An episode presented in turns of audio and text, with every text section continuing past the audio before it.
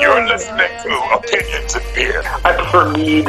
You sent me to hell, Jason. I really just want to make everybody jealous. I, I'm a person from Earth. Listen, what are we talking about? I reckon it sounds like opinions and beer. You can do it, Dingo. Oh, I'm good. But the smartest dumb guys I've ever met.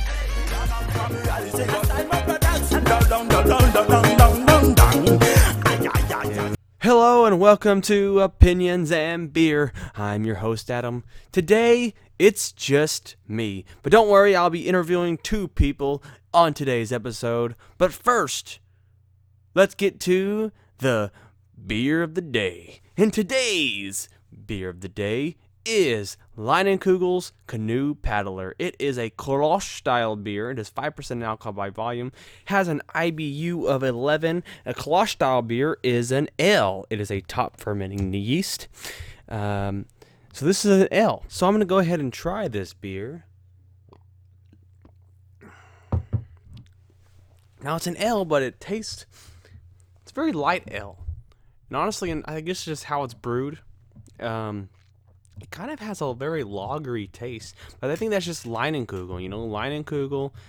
You know, their shandies are really w- well done, but their regular beers, they're just uh, their standard non-flavored beers taste a lot like um, something that Budweiser would put out.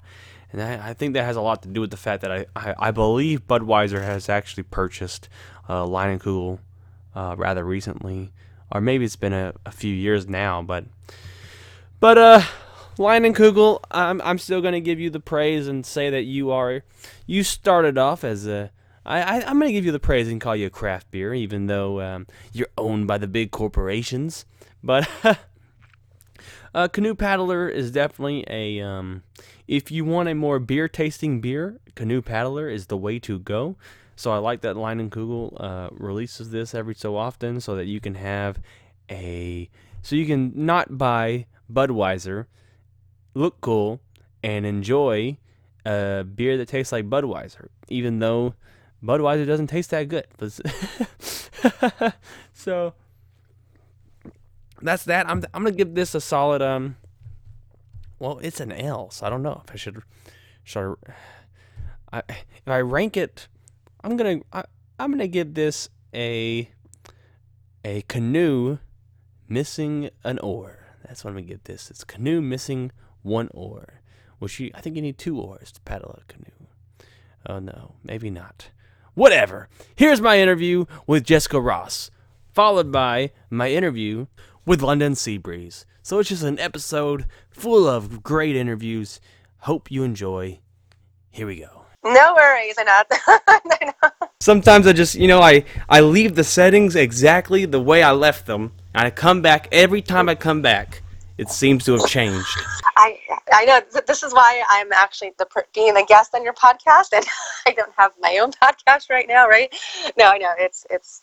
I've um, I've hosted a lot of shows and you know, a lot of stuff where you go to the studio and the producer has to do a bunch of different things, and I know how it is. Yeah, and uh, so uh, let me tell you a little about the show. This is Opinions and Beer. We uh, uh, most recently we've we've we've fallen down a rabbit hole of interviewing um, independent filmmakers and even major filmmakers, actors, directors, and and uh, people of interest that made you know documentary. It's just been fun. It's been really fun uh, traveling down this rabbit hole. It became a it became a burden trying to keep up with all the uh, uh, messages, and that's why I went ahead and decided to create a that uh the IMDb listing, So just so just so I can just look through a, a little list instead of a instead of a however many messages and stuff that I get. So. Yes, yeah, it makes it a lot lot easier. I'm sure. Oh yeah. Oh yeah, definitely. So now I'm I'm gonna do my best uh, to to just uh, solo it with you, if that's okay. Yes, definitely. Okay, so uh, so Miss Jessica, I've got I've got seven quick questions before we get into the the, uh, the brunt of everything. We before we get into everything, I got seven quick fun questions for you. Okay. It's, Okay. it's rather uh, simple. Simple questions, simple answers. Okay. Mhm. Favorite color. I would have to say turquoise. Favorite movie. Uh, the Devil Wears Prada. Favorite musical artist? Gosh, that's a tough. You know, there's so many. Gosh, really, let me think about. Well, growing, you know, growing up, I was in love with Madonna, and gosh, I used to listen to all the boy bands. And I'm trying to think now. I have to really pick like one artist now. It's gonna, gosh, it's gonna take a minute. Um, you know, I, I really love Adele's voice. I think she's very talented. So I guess you can. I wouldn't call her my favorite artist, but do love her voice. Okay. Okay. So, we, so oh gosh, uh, but yeah, I actually, you know, maybe right now I probably don't even have a. Gosh, let me try to think. Do I really even have a favorite musical artist? I, I just, you know, I listen to a little bit of everything right now. I have to tell you, I just kind of go on Pandora. So I just say I, I kind of like a little bit of everything, a little bit of EDM and top forty, and I'm good. Okay. Uh, Burger King or McDonald's? You know, I have to say neither because I am mostly vegan. so. so neither. Good choice. That's the Yeah. best choice. The It trick, probably is good for your health, right? it's a, tri- a trick question. uh, favorite superhero? My favorite? Well, gosh, I would have to say, I mean, Wonder Woman, because, hello, she's, you know, a good female role model, and um, I dressed up as her many years ago for Halloween, so have to say I love Wonder Woman for sure. Favorite Nickelback song? Is, is this an oxymoron, or is this... oh, gosh. Well, I... So, gosh, you know, can I, I'm gonna have to Google that one. Actually, do I have some, some time to go on the internet?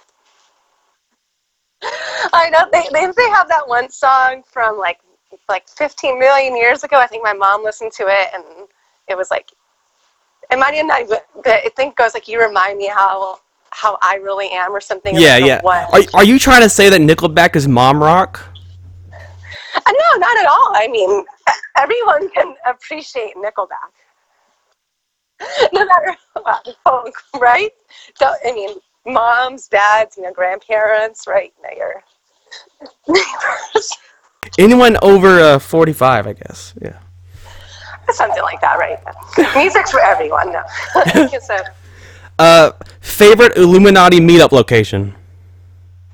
yeah, gosh, well, gosh, you know, for all the meetups that I go to, I'm gonna have can't just I can't really. Where'd you get this question from?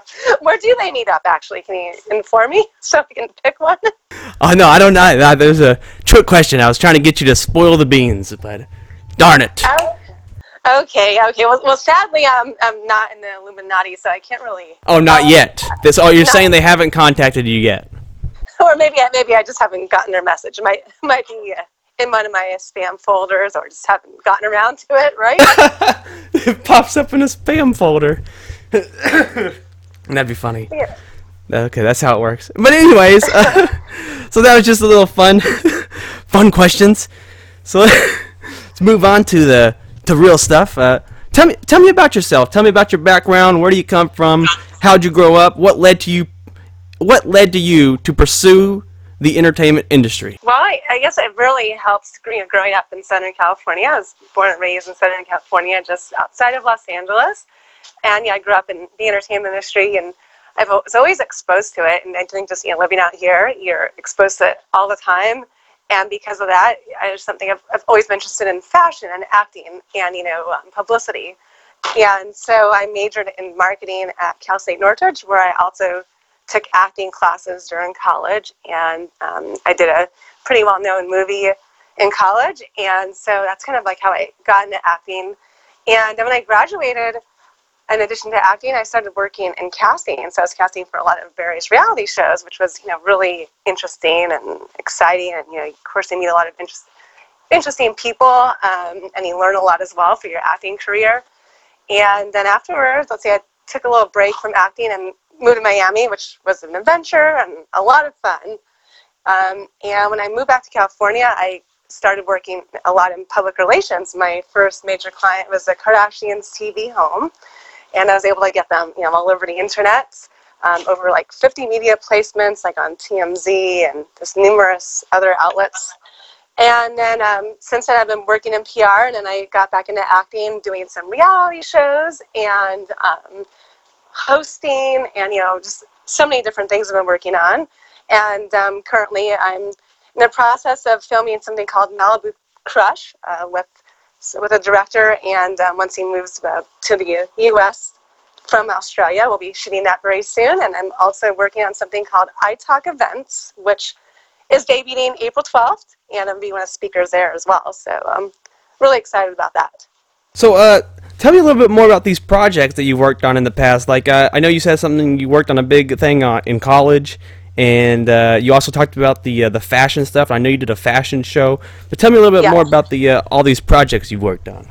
Yeah, yeah. So there's, you know, I said so many different projects. So the first movie I did, um, pretty major movie in college, was called The Boys and Girls Guide, and you know, it was a crazy comedy um, about a bunch of people and the party scene, and you know, it was an independent film. And when you do an independent film, you really have no idea what's going to happen to it, and it ended up, you know, being on video and screening um, at the Chinese Theater on Hollywood Highland, and you know, having billboards up. And you know, when it was out, people several times have recognized me. So it was you know really exciting. I think to really just get your foot in the door in Hollywood and you know learn about going on red carpets, what it takes to do publicity.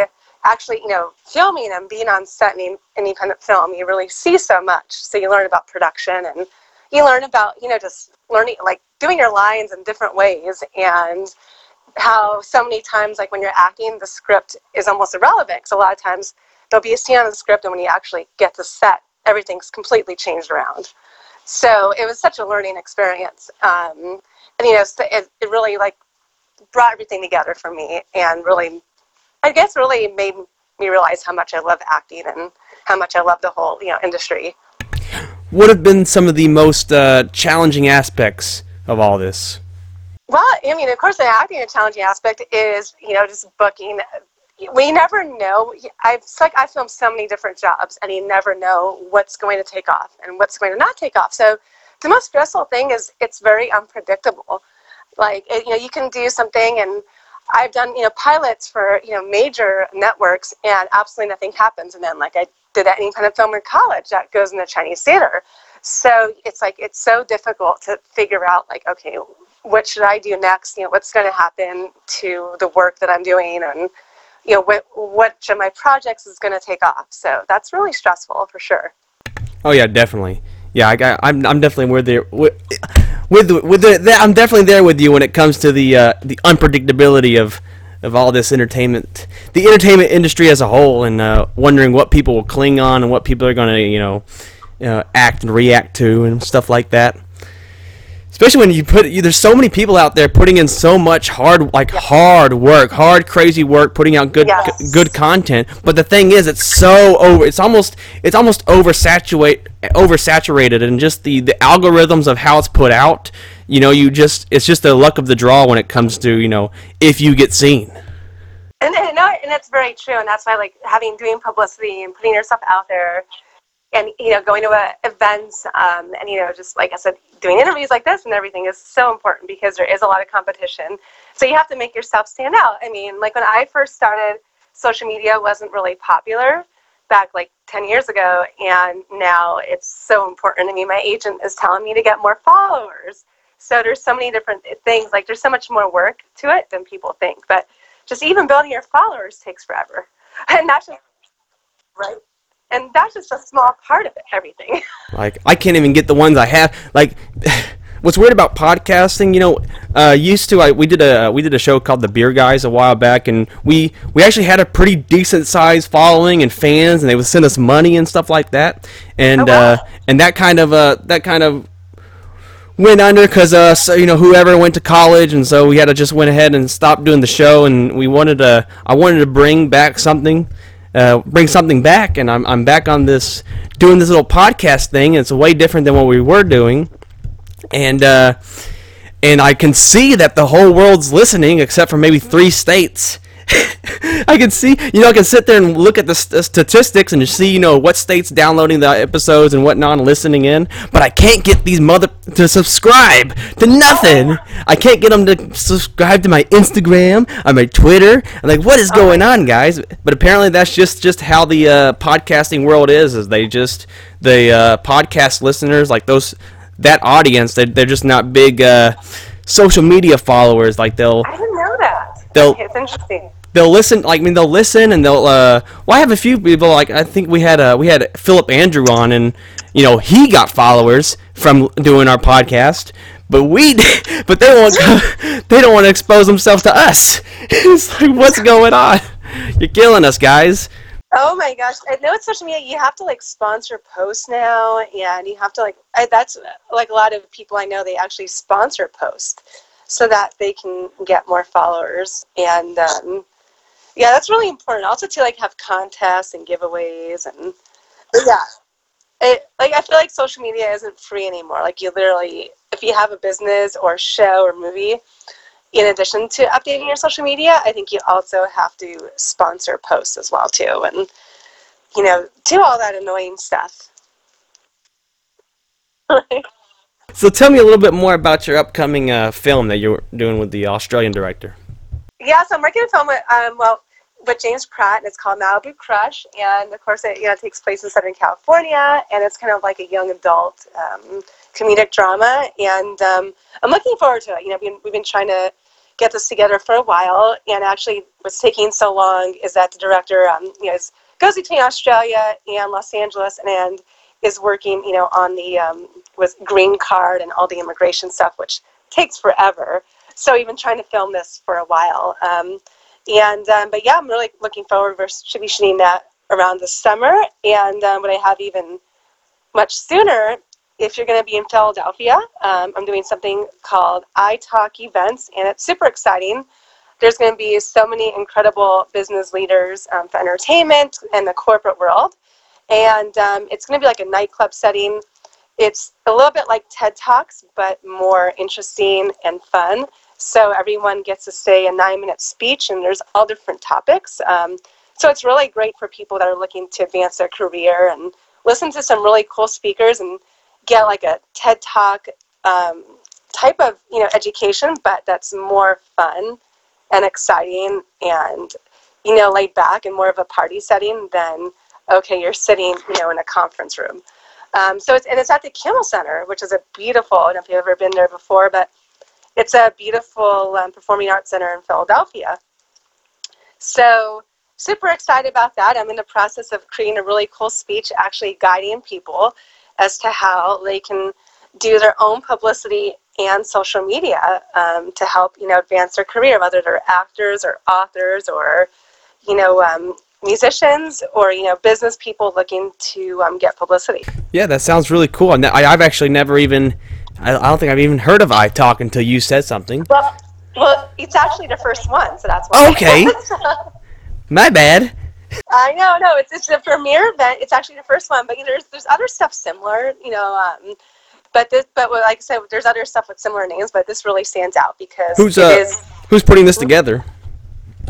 So it's put together by Jen Montague, and she's the latest putting it together. And our headlining speaker is Desiree Rogers.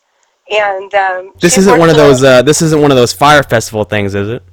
Oh, no. no, definitely not a Fyre Festival. Okay, just just making sure. this is the real deal. They actually, I actually look. You can look up the Kimmel Center, and it, you know it's it's um, in the middle of Philadelphia, so you can actually call call them, and you know there's no tents. They actually um, encourage people to stay at the hotels nearby or Uber. stuff. You mean oh, you mean outside on the patio at the hotels nearby? You have a little uh, like teepee set up and everything, huh? no, no, no grilled cheese and tents for people. No, we definitely. There's actually, you know, there's a dinner option. I think it's like for an extra fee, which, which is like a, a nice three course dinner. So, but like I said, no styrofoam and staying. no, I, I think like you know if that was in the United States, a Fyre Festival like that would have been they would have been able to they would have been caught really fast. for this happening. And so you're uh, you're you're giving a speech at iTalk. You said. Yes, I'm doing a I'm doing a speech exactly. Yes, and um, I'm looking forward to it. You know, it's it's going to be really exciting and really informative. I t- yes, I told you it's it's it's really going to be about. I mean, there's several different things. Um, my topic is like change innovation. So I'm really talking about how I transition. You know, from working, um, having a stable full time PR job to now both doing PR and acting, and everything that goes along with it. And then also to how to do your own social media and public relations to advance your career forward. So it's, it's yeah, and it's it really it's about like my personal story, like you know how I started taking acting classes and how I dealt with my fear of you know going to acting class and being in college and being like the least experienced person, but still you know having a confidence to um, go on stage and you know be in one of the most difficult acting classes in town. So I talked about that and. Um, then going to talk about, like I said, just all the different ways to get yourself out there and the different resources to help yourself get interviews and help yourself get more followers. So, are are you going to be uh, giving this speech while everyone's like raving and you know dropping acid and stuff? Or Oh no, no, there's no. This is not like a rave. You said there was party in this. It'd be club A party, Well, it's like a party, you know, with people having a few drinks. like a oh, like party. a like a professional party. Yeah, I, well, yeah. I mean, it's it's it's yeah, exactly. It's kind of like almost um like I would almost call it like a a like um a, like a red carpet event almost, but combined with informational speakers. So it's like a classy, fun party and and a nightclub setting. But and no, no, don't think professional like an I talk. I mean, not an I talk, but like when I'm talking about um, like a TED talk, you know. But more just like a fun, but not crazy, insane going a festival or going to, you know, there's a happy medium with things. so I think this is like the happy medium where, like I said, it's not a TED talk, but it's not Coachella or, you know, the Fyre Festival either. So, Well, darn. there, you know, but, but there might be, you know, I'm sure there's plenty of places afterwards. I, I, I actually, you know, I have not partied in Philadelphia yet. Have you partied in Philadelphia? I have not. Okay, so I don't know exactly how. Maybe some of our listeners can tell us um, how the how the scene is out there. And I'm, I'm just I'm really excited, and I'm hoping for nice sunny weather. So they say it's always sunny in Philadelphia, and hopefully um, it lives up to its title. So we shall see. Um, What are some of your uh, your uh, your big your short term and long term goals within the next five years? gosh, well, there's so many. I mean, uh, my short term goal is to really book my dream acting job. Um, and my long term goal, some of my long term goals include I'm doing a petite fashion line that's also vegan because I really do care about animals. I also would like to invest in real estate in the long term because I feel like renting is such a waste of money. So, and I also would like to open up a business um, and um, and also to get another place back east. I really would. My goal is actually to live in several different cities. I think it's great because I have so much family on the East Coast, but I do love the weather on the West Coast. So I um, would like to definitely get a place in Miami a few months out of the year. So yeah, that's a few of my goals that I have. Yeah, the east seems the east is very uh, humid and muggy, so I can assume I can see why the west the the weather in the west coast is a lot better. Yes. No, I, I feel like, and I've been all over the country, and I've lived in Miami before, and I just, I feel like the weather in California really is the best. I mean, everywhere that I've been, whether it's Vegas, Miami, New York, or everywhere in between, there's just no place like California or Southern California when it comes to the weather. Right. So, uh, h- how long have you been vegan? Gosh, I have been vegan for a little bit over five years, and I started off being vegetarian. Um, and you know, then I I started off because it's obviously very good for your health and for your weight and all that stuff.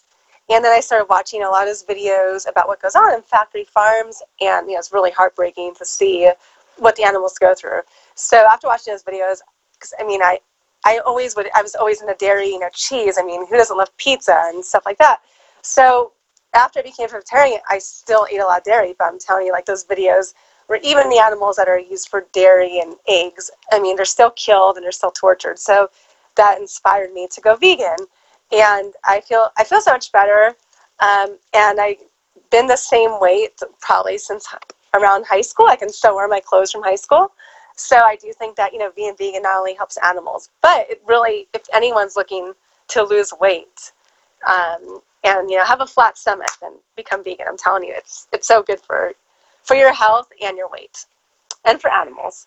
That's and actually that's another reason why. Instead, also as not just the college thing, it's just we kept we couldn't find uh, there were a lot. There's a lot of beers out there to, to review and try, and some of those beers include uh, they have honey in them and all kinds of stuff. And he couldn't. Uh, my friend went vegan and he couldn't do the show anymore because there's too many beers that with unknown substances in them. Even. Okay, I didn't even think of that. Yeah, true, because like wine and beer. So, it typically in a show is everyone drinking beers? Because I obviously got you know it's, it's beer in the title. Is so is it usually like when it's on TV? Is everyone sitting having a beer and talking or? Oh, uh, oh yeah. Well, it's usually like a beer, like a like we usually review craft beer, and we uh we attach it to the episode and whatnot. Oh, that sounds that sounds like fun. And what's your? Uh, and where are you? First, where are you recording from? We are recording in the uh, southeast Texas. Wow, wow. Okay, I've been I've been to Texas before. I'm, I'm not. I've been We're- to Austin. Mhm. We're pretty we're pretty close to Houston. Um, yeah, no, very cool. And what was I gonna gonna say? But so and there's a lot of good craft beer out there because out here in LA, there's definitely a pretty big scene for that. Yeah, uh, it's there's definitely a, a, a Texas craft beer scene. Uh, Texas laws are very weird though. We can't get we can't get the reason why the, the Texas craft beer scene is so large or so many different ones is because we can't get any from other states unless they go through that. yeah unless Wait, they go unless they go through like the uh, the big the big companies like Budweiser and Miller we we can't uh we can't get them. that's interesting.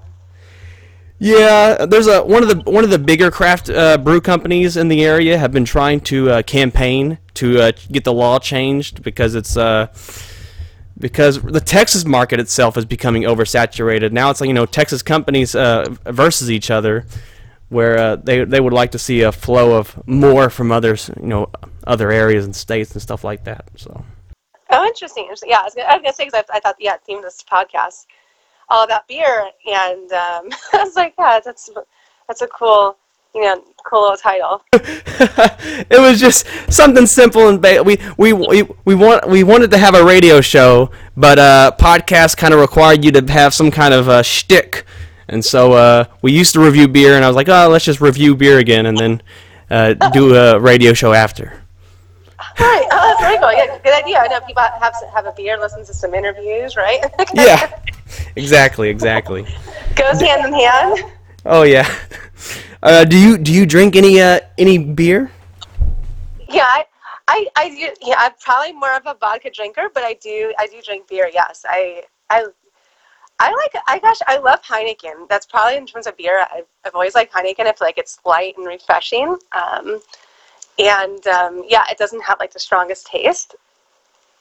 So I do. And gosh, in college, you know, everyone used to drink Corona in college. I saw a lot of Corona. I'm sorry.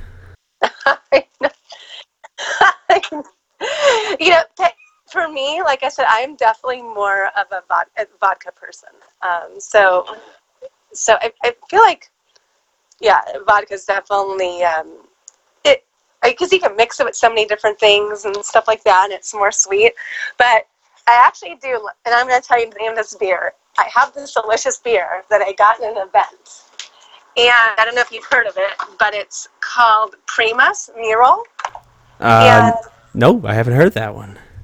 well, you should really you should try it. It's, uh, it's, it's admirable that you know the, the whole vegan veg uh, the vegan aspect is really cool. Uh, you know, and uh, I know a lot of people are going the vegan route. I would go vegan if uh, PETA would stop sending me spam to my cell phone all the time. Uh, but but now now I can't go vegan as part of a protest against them sending me spam. Oh my god, that's so, that's hilarious. You're like, well, you know, maybe you need to tell them that. Say, look, you know, your spam is doing the opposite. I did. I did. I sent them messages. I responded to them, and they said they're like, "Oh, put this to stop," and I put that to stop, and they keep doing it.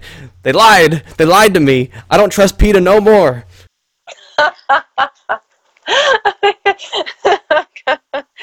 well, that's, that is too funny. That and that that whatever what are they sounding? What just like text bugging you to go vegan? Let me guess, or No, it was like, recipes. yeah, yeah. It's, it's a our, our buy buy our shirts and stuff like that. I'm like, I don't want to buy your shirt, damn it. oh my gosh! Maybe what he needs to do is give you like some free coupons to some, you know, some free like vegan food, and um, that that should convince you. Do they have a lot of vegan food in Texas, or? Uh, probably not. I don't think. So. I don't think so. I think. I think they're uh, they're a lot. They're anti-vegan here for some I reason. say yeah, just just a little, yeah. Just just I think in general, like like outside of a lot of major cities, or they look at you like you're. I'm gonna go to Philadelphia and try to find a vegan Philly cheesesteak. So wish me luck on that. Yeah, I'm sure a lot of. I think a lot of big, a lot of big cities are definitely adapting more. I think. I bet you. I bet you. Uh, Austin had a lot of uh, vegan air- uh, restaurants. and yeah, they do. I think that that's like the only place in Texas they can probably get good Oh, vegan yeah. food. Yeah. Yeah. The rest of Texas are like, um, no, go somewhere else. Oh, yeah, that- go back to LA. definitely. A, de- they definitely have a southern mentality down here. So. southern mentality. uh, but but yeah, so um, but yeah, so I'm yeah, it's just a, a lot, a lot at the I'm looking forward to, and so much um, going on and everything though, and um, so so yeah, and I guess I, I don't know, did I talk about my Instagram and everything, or Yeah, t- give us a little bit. Yeah, give us a little bit more. Whoa, whoa, whoa, wait, wait. Okay, actually, I, I, my bad. I saved that for the end. I have one more question, and then we can do closing, and you can give me anything that we may have missed. Is that cool? oh yeah, no worries. I know I didn't even know. I wasn't sure. Yeah, I wasn't sure exactly the format of this. I'm so Um, sorry. No, it's no, it's cool. It's it's open topic. You can you can splatter and tell us that we're dumb and everything, and it'd be fine. Oh, don't worry. I'm not gonna do that. okay. Uh, uh, what would you say to anyone as advice that may be pursuing a future in the entertainment world? What are some things that maybe you wish someone would have told you? Because you know a lot of our listeners are in fact they're up and comers. They're you know uh, you know like independent filmmakers. Like I said, they're they're just starting. They just released their brand new film and stuff like that. Uh, what are some advice you'd give to these people that want to be in this world? I mean, I would say first of all, it takes a lot longer than you know people think. So, first advice, first piece of advice is to definitely be patient. Is that if you're expecting to make it in a year or two, you're going to be in for a big surprise because it's so competitive, and so you really should have like a long-term plan and really expect to you know be a part of the industry for many years before you see any sort of you know success. Um, and then the second, of course, would be to network. I think it's you really need to network, put yourself out there, meet as many people as possible.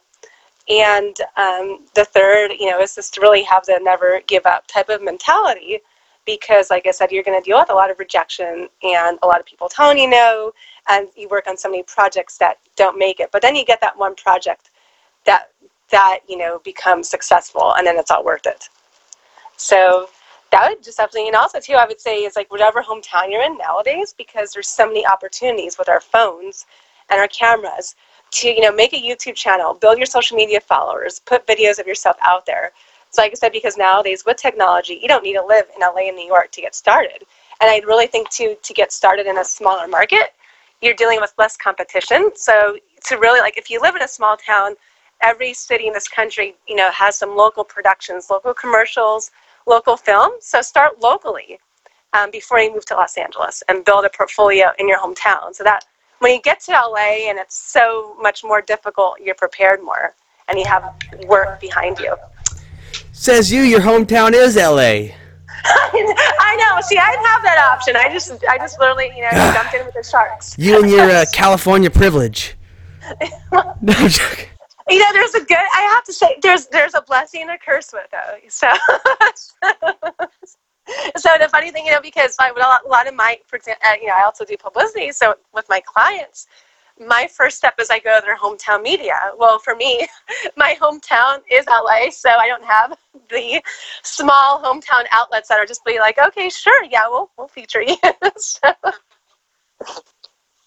but the cool thing is obviously too, it is nice to um, and to have not had to move across the country and you know um, to be familiar with the area already and be familiar with Los Angeles before I started. So, especially it's a, it's a crazy town and you know it takes a lot to it takes a long time to learn it. So I was glad that I knew my way and um, yeah and um, but hopefully that advice is helpful. Oh yes, it was. That's actually, you know, it, all advice is helpful. I found all advice is going to help somebody. You know. Yeah. But uh, Yes, hey, it's it's been awesome to have you on and talking with you. I Well, Yeah. Jan Bro, Jan Broberg, I, you, have you seen that? You've seen that documentary, Which which documentary is she in? Or uh, Abducted in Plain Sight? no, I've heard of it though. Oh yeah, it's intense. It's pretty nuts. And I know, and so and um and she was one of the actors in the documentary, right? Or was she? I said was she, was she the subject or when She was one of the actors. She was the subject. Wow, that Yeah. must have been. A, I have to listen to that. That must have been a really fascinating interview. Oh yeah, oh yeah. And she was real cool. She was real nice, and it was real nice talking to her. And nice person. And she has, you know, she has a big movement right now. And I just want to, I like to plug it on our episodes because it's a big movement of how she's just, you know, trying to stop just child this child trafficking and the, you know, this, uh, you know, people that are take it take they take advantage of families and and uh, do horrible things to kids. And Oh, it's, so uh, awful. No, that's so awful. That that's uh, real, really, really awful. And especially, you know, um, like you know, anything to do with kids, it really touches my heart. Actually, I have a PR client named Wes Isley, and he's a magician, and he always um, does. He volunteers at children's hospitals and does like free magic for kids. So to help kids, to help kids that are sick and in the hospital, and help make their day better. So that's really cool that that she's you know that she's working with kids and you know trying to help kids as well because I I even you know I said I have clients and I always encourage my other PR clients to do charity work and especially with children so I have to listen to that episode So uh, if there, if there's anything, if there's anything that you feel we left out that you would like to plug, talk about, chat about, let me know, and we can do that now. Gosh, well, I would say first of all, I'd love for everyone to follow me on Instagram, and I will follow you back. My Instagram is Jessica Ross Official, um, and then also too, if you're going to be in the Philadelphia area, April 12th, I would love for you to attend iTalk and check out all the incredible speakers as well as myself. And you can get your tickets at italkevents.com. And it was so lovely to connect with everyone and I really hope um, to be on your podcast again sometime soon. Heck yeah, it's fun having you on. Uh, yeah, it's fun having you on. Thank you very much. You're welcome. And yeah, have a wonderful day. You too. Bye. Okay, bye. And now my interview with London Seabreeze. Here we go. We have a great little list of interviews, so it's gr- glad I'm glad to be able to add you to that list. Yeah, I'm glad to be a part of it for sure. Uh, so we got a, we got a, a few. We got seven little fun, fun icebreaker questions for you. I'm gonna go- Okay. so I'm gonna ask you these these seven questions. Okay, sounds good. Okay. Uh, favorite color. Uh, white. Favorite candy bar.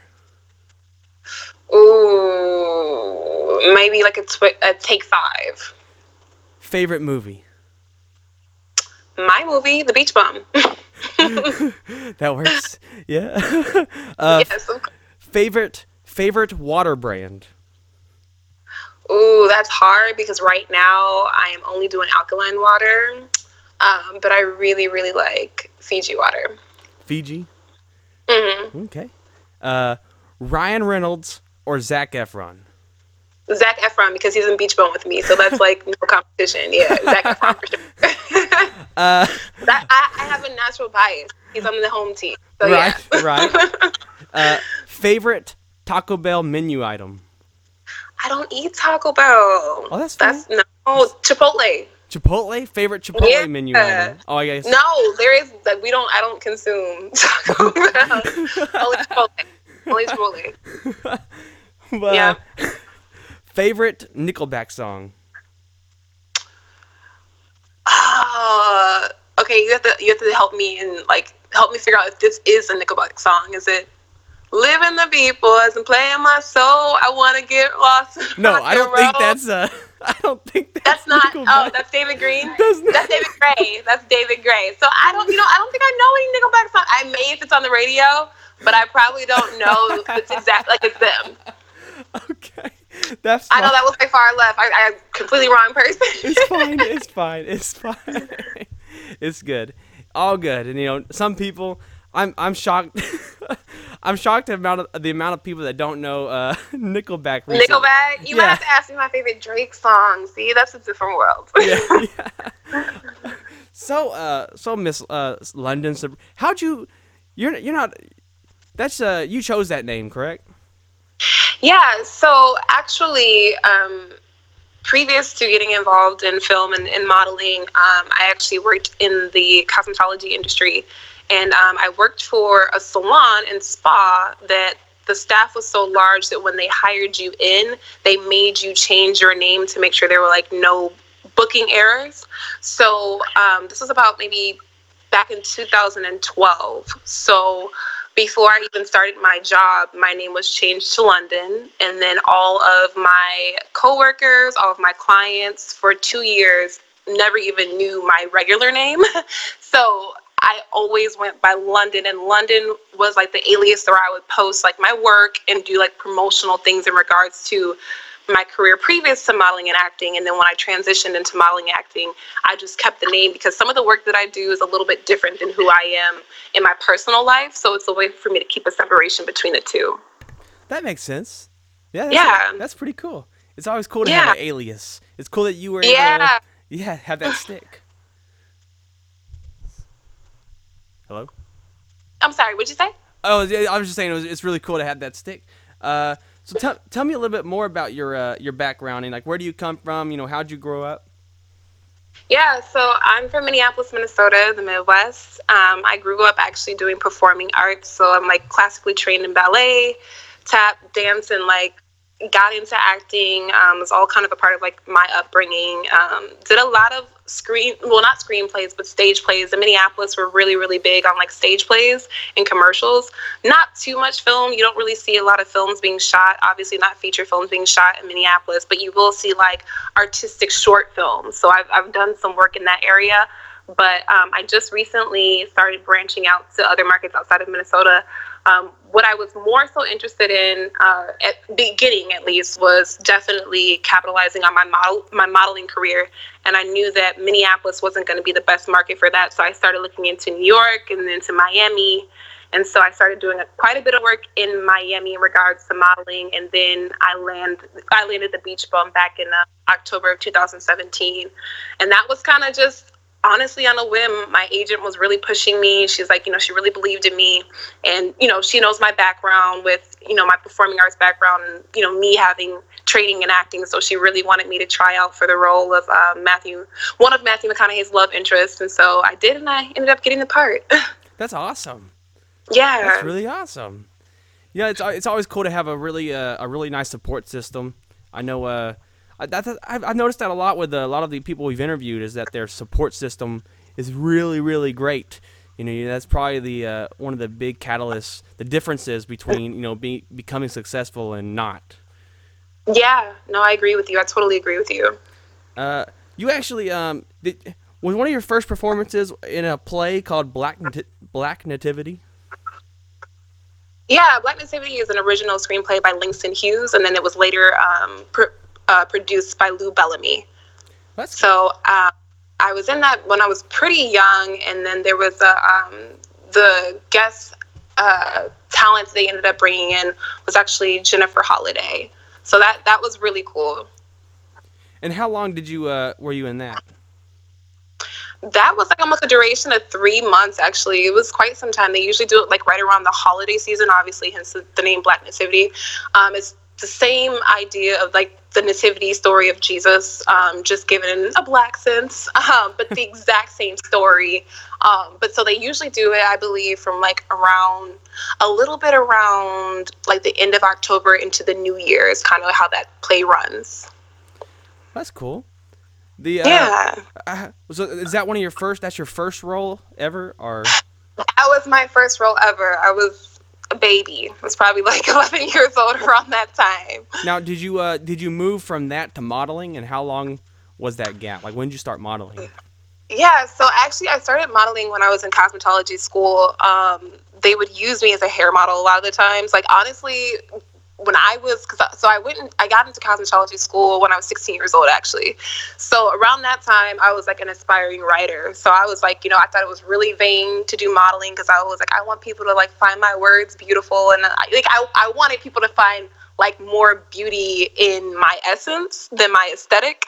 So uh, that's kind of where I was mentally, but my instructors kept using me as hair models and then that evolved into like local photographers wanting to use me for different shoots and then local boutiques and then it evolved into like agencies in Minneapolis. And then when I seen like like what the potential was for me I just kind of started going after it at that point. And of course I like definitely developed a love for it like once I really got into it. I just think like being young and not really knowing like where I was or how I felt about things, I really was like, well, I think it's vain to be a model. I think it's like too much. But over time, it's like something I, I really grew to love. And uh, now, did you you wanted to move into acting, or is that all your uh, your agent? No, I, I've always wanted to move into acting. I've always, like, along with me being classically trained in ballet, that we were always doing acting classes when we were younger. Um, you know, as an adult, you kind of start focusing on, like, what makes you money because you got bills. yeah. But and, and modeling was making me money.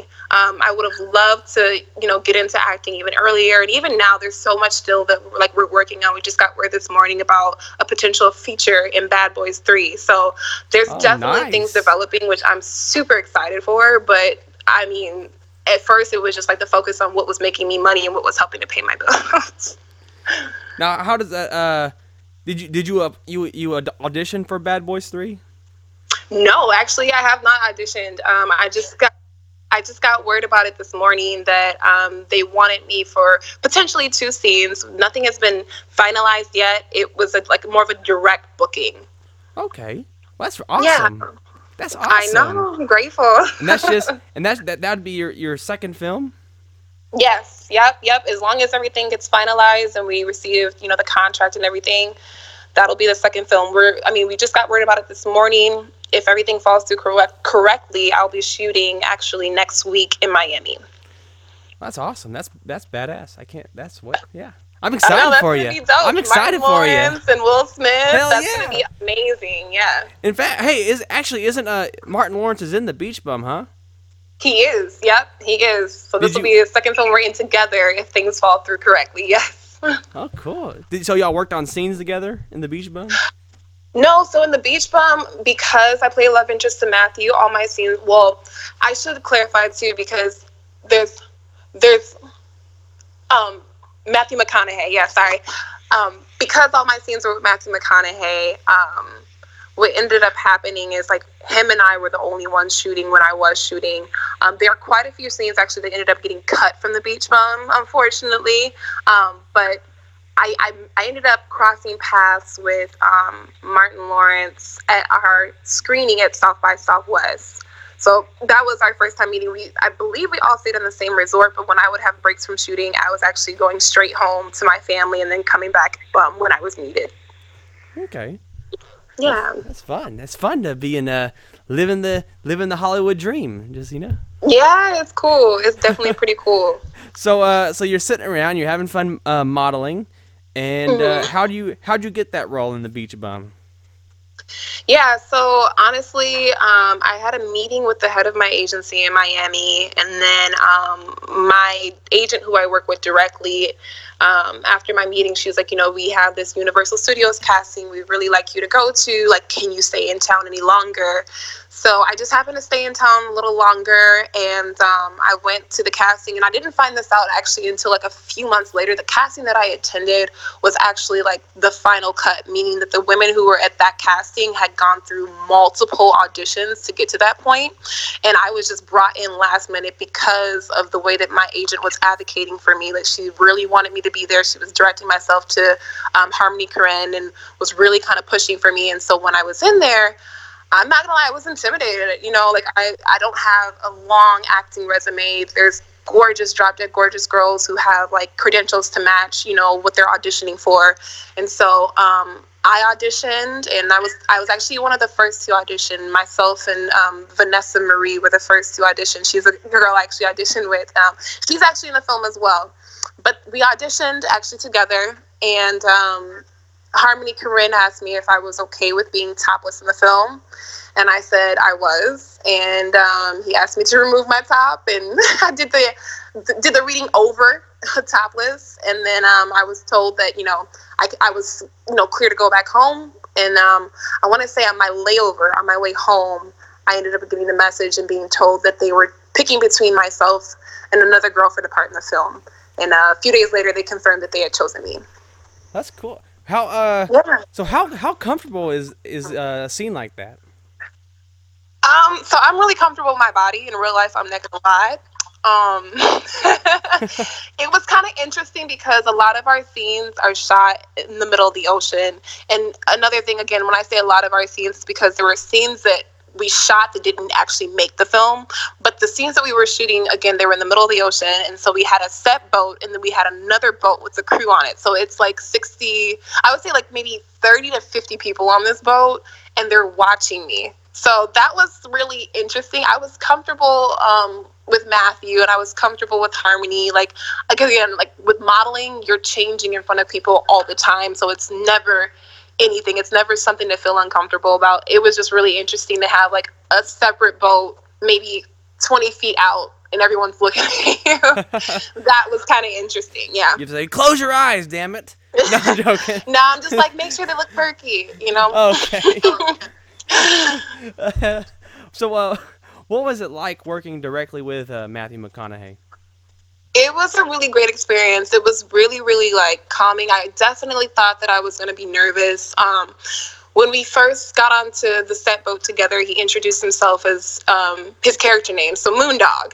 And he was just talking to me and kind of setting the scene. So he was telling me, you know, like, we're supposed to look like we're fresh from making love.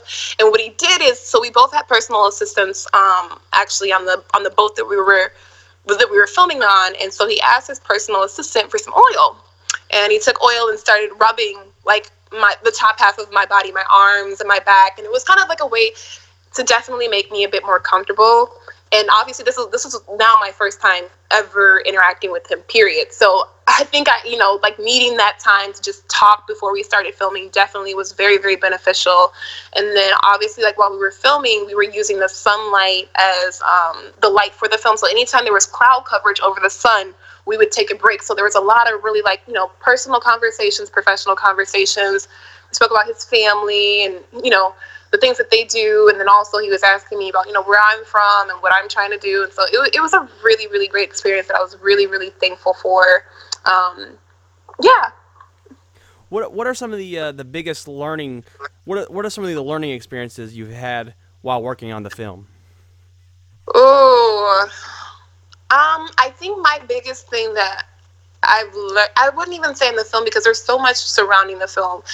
On a production side, and a publication side, I think the biggest thing I'm really learning is kind of like the other side of the business, honestly. Like, I, I, you know, I've always focused on more so developing myself as a talent but i'm really realizing that in order to really like make a name for yourself you have to focus on branding yourself. You have to focus on your knowledge of the business. So i would say more than just the film the film has introduced me into a different world that i've not been in. So it's like i'm learning more and more about the entertainment industry but not from a sense of like being the talent but from a sense of business.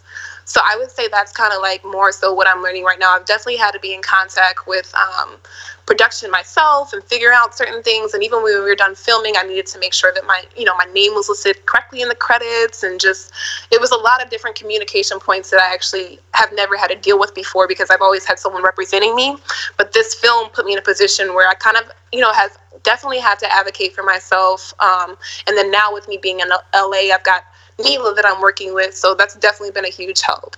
That yeah, it sounds sounds real helpful. I mean, uh, it's really cool to have you know because it is hard. You know, like, I was telling um I was just telling somebody else that you know there's just like there's an abundance an abundance amount of talent and people trying to get their Yeah. name out there, and you have to be like that needle in a haystack upon haystack upon haystack upon Yeah. haystack, you know.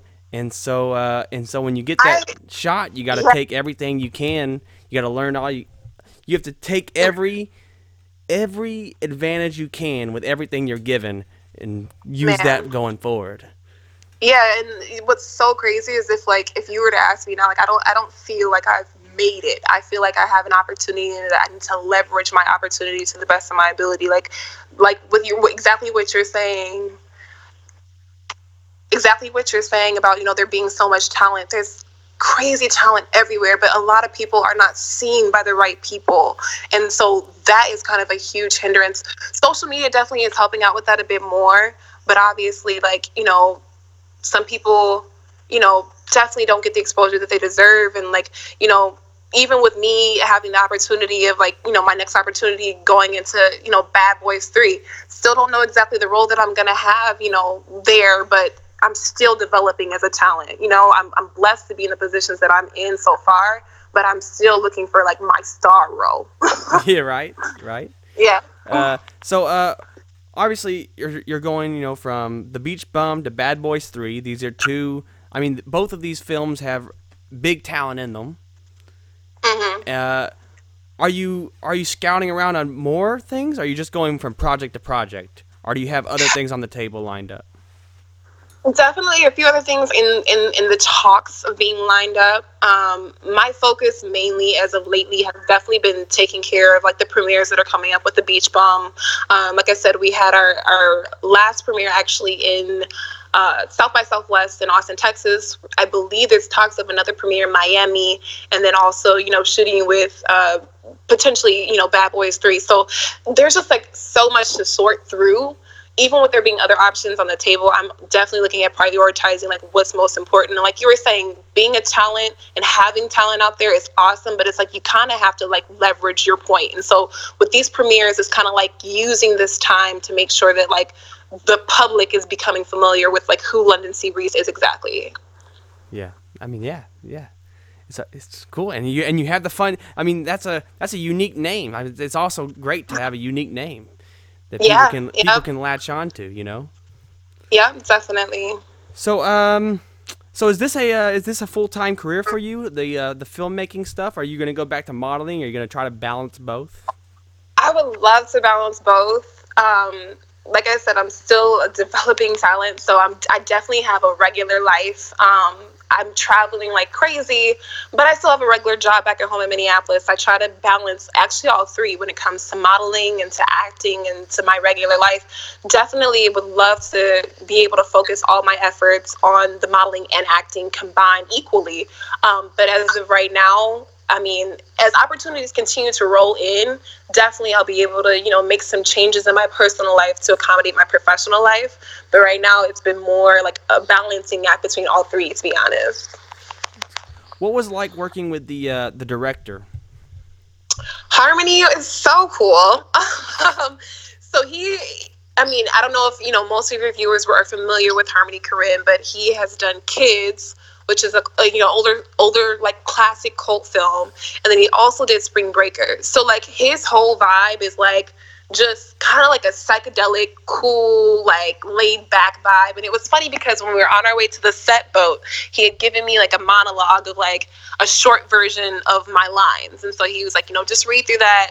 And then we got to the set boat and he was like, don't remember anything I just told you to read. Honestly, I just want you to like improvise and, you know, have your own experience with Matthew. I just want it to be natural. So that really put ease on me, especially being like, you know, a newer actress and like being working with someone like Matthew, you want to make sure you're execute, executing it like to perfection, especially when you're working with also someone like Harmony Korine.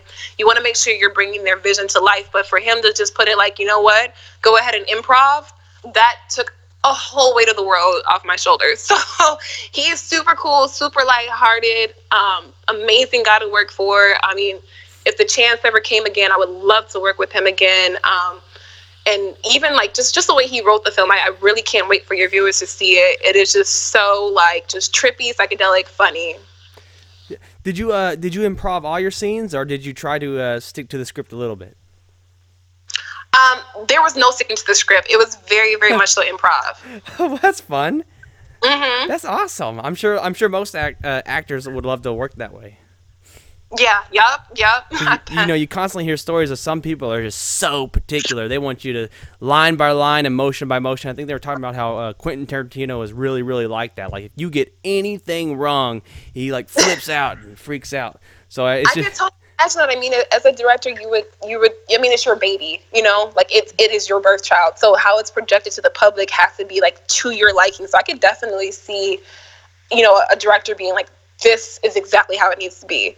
That's definitely probably hella nerve wracking for most people. In my position, working with Harmony, like that was really dope. Just given the fact that it gave me like artistic creativity and freedom as well. So yeah.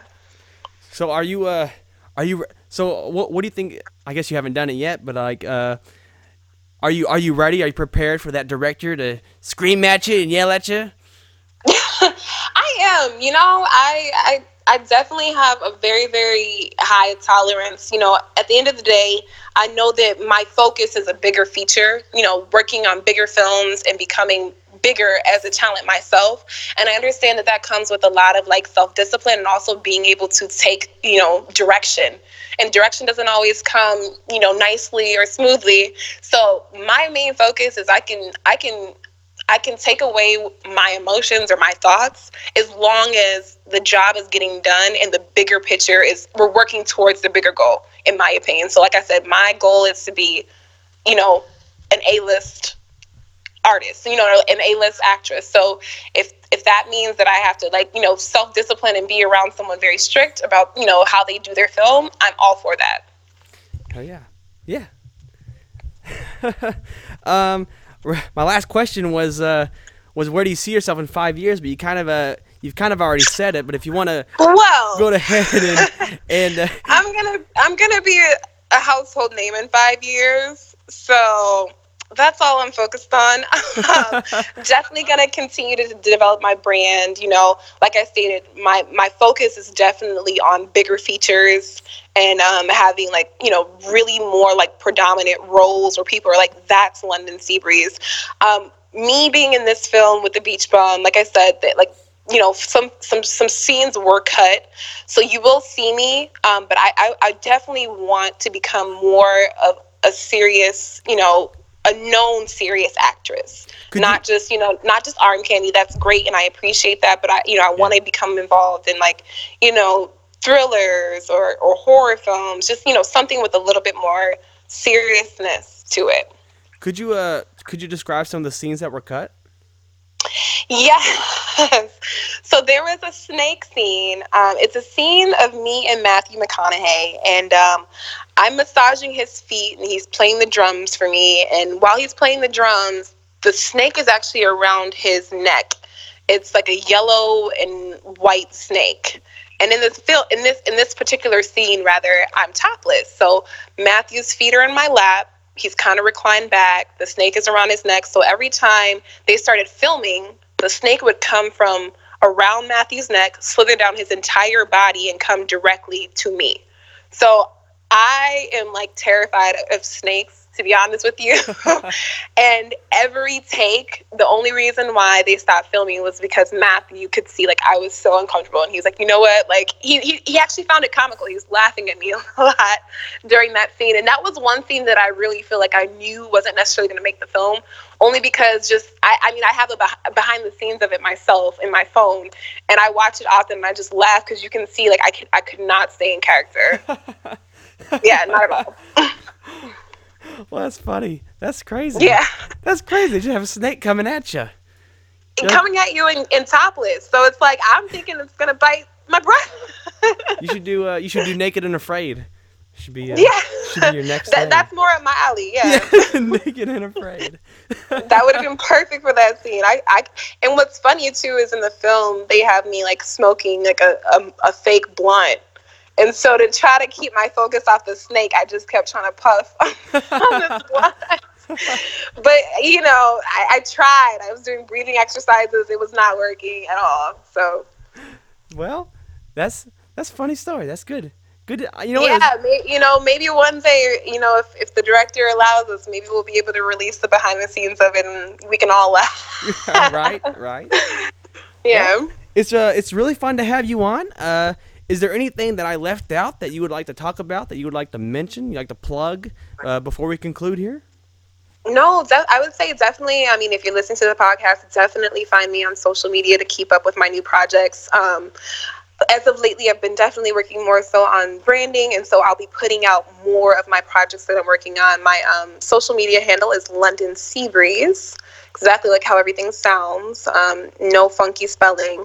But Adam, I wanted to thank you too for having me on your show. We really appreciate it. Oh, no problem. You know, and uh, hey, when you uh, don't forget the little guys when you're uh, too big, when you get too big for us. Yeah, not at all. And yeah, I wanted to make I wanted to make sure too that um, the listeners know that the Beach Bum is actually coming out March 29th in theaters all across the country. Awesome. Yeah, and this episode should be available uh, March 28th, so it's all gonna be good. Sounds good. Alrighty, Adam. We really appreciate your time. All right, thank you. You have a good night. You have a good.